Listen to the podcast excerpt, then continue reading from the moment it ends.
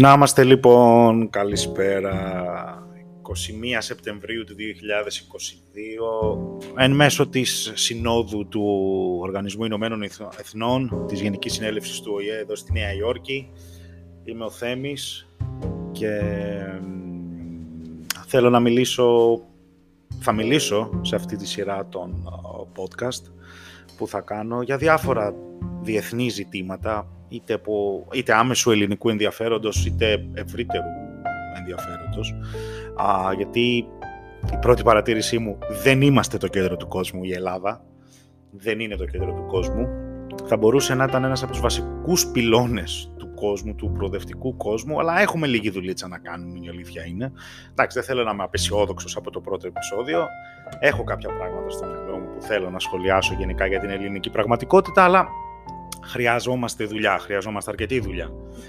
Α, σύνοδος του ΟΗΕ, ναι, που οι αρχηγοί των κρατών είτε έρχονται εδώ στη Νέα Υόρκη να μιλήσουν, να πούνε τα δικά τους, παράλληλοι μονόλογοι συνήθως, δεν ξέρω κατά πόσο βγαίνει και άκρη, βγαίνει ένα συμπέρασμα από αυτό. Ε, θα κάνω διάφορα. Στο μέλλον θα μιλήσω και για τον Οργανισμό Ενωμένων Εθνών και για το πόσο χρήσιμος είναι στον, στον σημερινό κόσμο. Α, είναι χρήσιμος, θεωρώ, έστω και σε αυτή τη μορφή. Έστω αυτό που είναι τώρα, που δίνει απλά ένα βήμα στον κάθε ηγέτη, είτε είναι δημοκράτης, είτε είναι αυταρχικός, είτε είναι οτιδήποτε, να μιλήσει και να εκφέρει τη γνώμη του. Είναι ένα φόρουμ συζήτησης και είναι σημαντικό οι άνθρωποι να συζητάνε μεταξύ τους, όσο και αν διαφωνούν.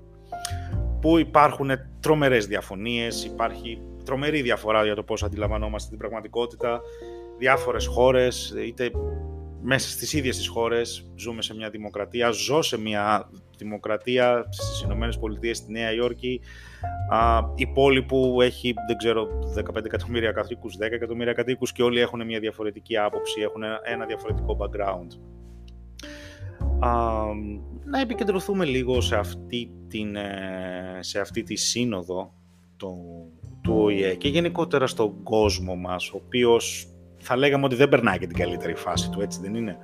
Α, πόλεμος στην Ανατολική Ευρώπη, η Ρωσία στη, έχεις βάλει στην Ουκρανία, πόλεμος ε, στην Ιεμένη, στην Αιθιοπία, α, μεταναστευτικό ζήτημα, υπάρχουν πάρα πολλά πράγματα, ε, αυξάνονται οι οι αντιθέσεις, αυξάνεται το θερμόμετρο στην ε, Συνική θάλασσα, οι Κινέζοι εναντίον των Ταϊβανέζων, μερικά από τα παραδείγματα που υπάρχουν αυτή τη στιγμή στον κόσμο, καθώς δεν έχουν σταματήσει οι συγκρούσεις.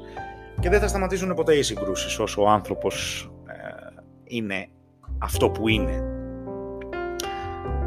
Δεν ζούμε στη χειρότερη φάση του κόσμου μας. Αυτή είναι η αλήθεια. Όσο και αν φαίνονται ότι όλα είναι δραματικά, ότι όλα είναι τραγικά, δεν ζούμε στη χειρότερη φάση.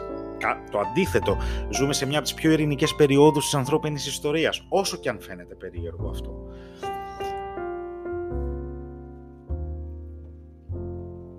Ο κόσμος μας δεν είναι αγγελικά πλασμένος. Σίγουρα δεν είναι αγγελικά πλασμένος, αλλά είναι ο καλύτερος δυνατός, δυνατός που έχουμε αυτή τη στιγμή. Θα μπορούμε να τον κάνουμε πολύ καλύτερο Σίγουρα. Θα πρέπει να προσπαθήσουμε όλοι μαζί. Σίγουρα. Υπάρχουν προβλήματα. Σίγουρα. Α, ζούμε στις, ε, σε δημοκρατικές χώρες. Ελλάδα, Ευρωπαϊκή Ένωση, ο δυτικός κόσμος, Ηνωμένες Πολιτείες. Ναι, σίγουρα δεν έχουμε το καλύτερο πολίτευμα α, που μπορεί να υπάρξει. Με την έννοια ότι επιδέχεται μεγάλης διόρθωσης και ξε, μεγάλης βελτίωσης. Οι δημοκρατίες μας επιδέχονται βελτιώσεων, σαφώς. Υπάρχει διαφθορά, υπάρχουν πολλά πράγματα που πρέπει να αλλάξουν, υπάρχει αγανάκτηση, αλλά σκεφτείτε ένα απλό πράγμα, ότι έχουμε τη δυνατότητα να ασκήσουμε δρυμία κριτική απέναντι στις δημοκρατίες. Και αυτό δεν είναι, κατά... είναι κατάκτηση, δεν είναι δεδομένο. Δεν είναι δεδομένο. Ε, περάσαμε πάρα πολλά χρόνια, πολλούς αιώνες για να φτάσουμε σε αυτό το σημείο. Να μπορούμε να κριτικάρουμε ελεύθερα τους ηγέτες μας χωρίς προβλήματα, τα οποία τα έχουν οι Τούρκοι πολίτες, τα οποία τα έχουν οι Κινέζοι πολίτες, τα οποία τα έχουν οι Ιρανοί πολίτες, τα οποία τα έχουν οι Ρώσοι πολίτες, τα οποία τα έχουν οι Βορειοκορεάτες πολίτες, οι Σύριοι πολίτες και ούτω καθεξής. Πώς ανελεύθερα καθεστώτα υπάρχουν που δεν μπορείς να εκφέρεις την άποψή σου ελεύθερα. Γιατί θα σε ακούσει κάποιος, θα σε καταδώσει και ένας Θεός ξέρει που θα καταλήξεις. Το περάσαμε αυτό και στην Ελλάδα σχετικά πρόσφατα, τις προηγούμενες δεκαετίες τέλος πάντων. Δεν ήταν καθόλου όμορφο. Οπότε αυτό που έχω να πω είναι ότι ναι, να κριτικάρουμε τη δημοκρατία μας. Ναι, η δημοκρατία χρειάζεται βελτίωσης. Εξε... Συμφωνώ απόλυτα ότι χρειάζεται βελτίωσης. Ναι, αλλά σκεφτείτε ότι τίποτα δεν είναι δεδομένο και θα πρέπει να την προασπίσουμε, έστω και σε αυτή την λειψή μορφή που έχει είναι πολύ καλύτερη από οποιοδήποτε α, δικτακτορικό καθεστώς, από, από οποιοδήποτε απολυταρχικό καθεστώς. Δείτε τι γίνεται στη, στο Ιράν. Δείτε τι γίνεται στο Ιράν, που το Ιράν γύρισε το 1970 με την επανάσταση του Σάχη τη δεκαετία του 70 γύρισε στο Μεσαίωνα. Δείτε τώρα τι γίνεται, δείτε σήμερα τι γίνεται, δείτε τι γίνεται στη Ρωσία. Μια κατόνομα δημοκρατία, είναι αστείο, αλλά είναι μια κατόνομα δημοκρατία, η οποία ο πρόεδρος Πούτιν ε, κάνει γενική επιστράτευση, κηρύττει γενική επιστράτευση σήμερα και τρέχουν οι Ρώσοι να φύγουν σαν τα ποντίκια που φεύγουν από το καράβι που βουλιάζει, γιατί δεν θέλουν να πολεμήσουν. Φεύγουν από τα αεροδρόμια, φεύγουν από τα, από τα σύνορα στη Γεωργία, στην Τουρκία, γιατί δεν θέλουν απλά να πολεμήσουν, γιατί είναι ένα εξαιρετικά διεφθαρμένο καθεστώς γιατί προτιμάμε τη δημοκρατία. Και αυτό το μοντέλο που έχουμε, έστω αυτόν τον καπιταλισμό, τη φιλελεύθερη δημοκρατία που πάει παρέα με τον καπιταλισμό, ούτε ο καπιταλισμός είναι το καλύτερο σύστημα που υπάρχει. Επιδέχεται βελτιώσεων. Δεν είναι το καλύτερο σύστημα ε, με την έννοια πάλι ότι επιδέχεται και αυτός βελτιώσεων. Αλλά είναι το καλύτερο που έχουμε. Είναι το καλύτερο διαθέσιμο.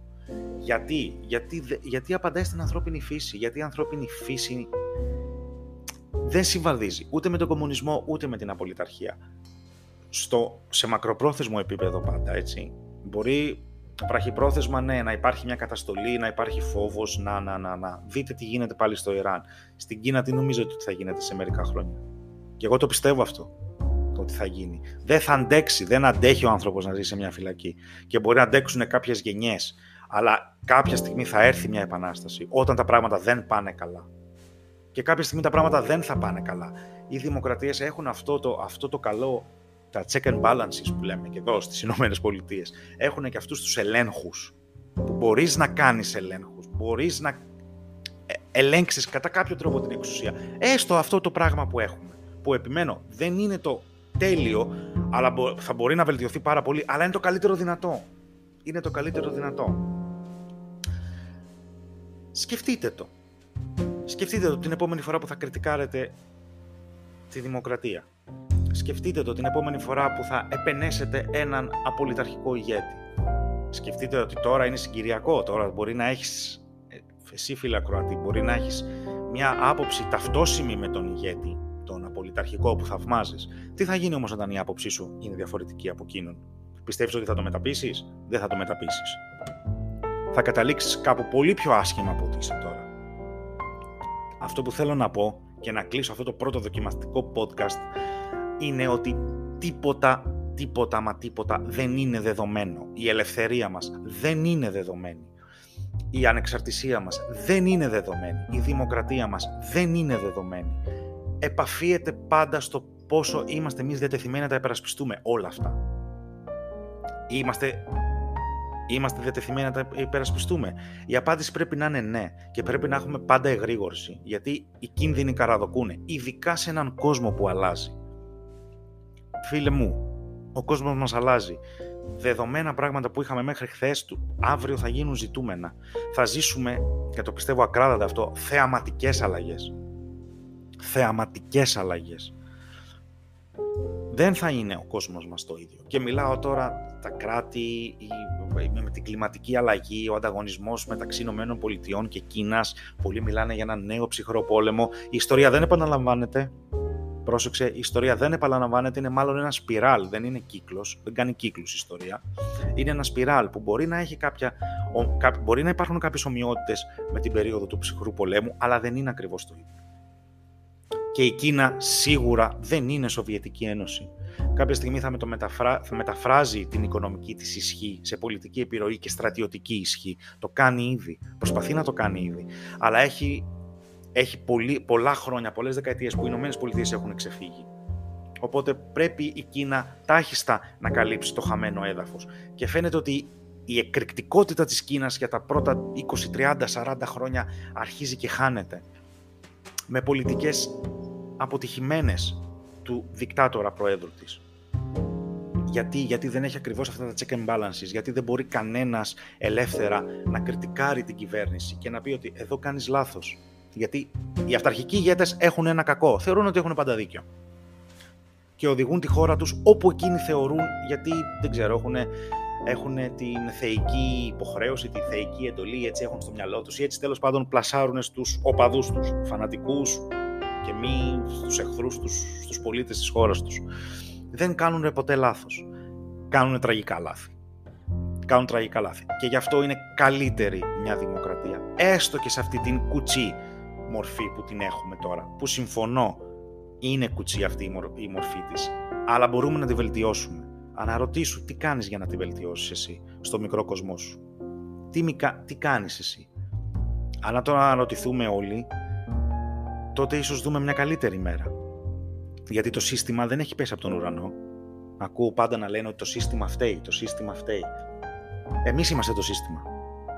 Εμείς μάλλον είμαστε και το σύστημα, ναι φυσικά υπάρχουν και οι ελίτ, δεν το αναγνωρίζω.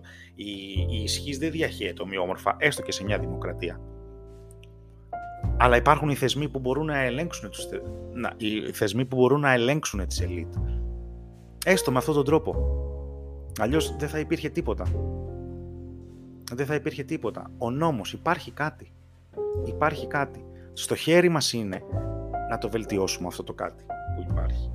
Και γι' αυτό επειδή ο κόσμος μας θα χαρακτηριστεί από την κλιματική αλλαγή αλλά και από τον ανταγωνισμό μεταξύ δημοκρατίας και απολυταρχίας Ηνωμένων Πολιτειών, Δύσης και Κίνας. Των α, ρεβιζιονιστικών δυνάμεων, Κίνα και Ρωσία.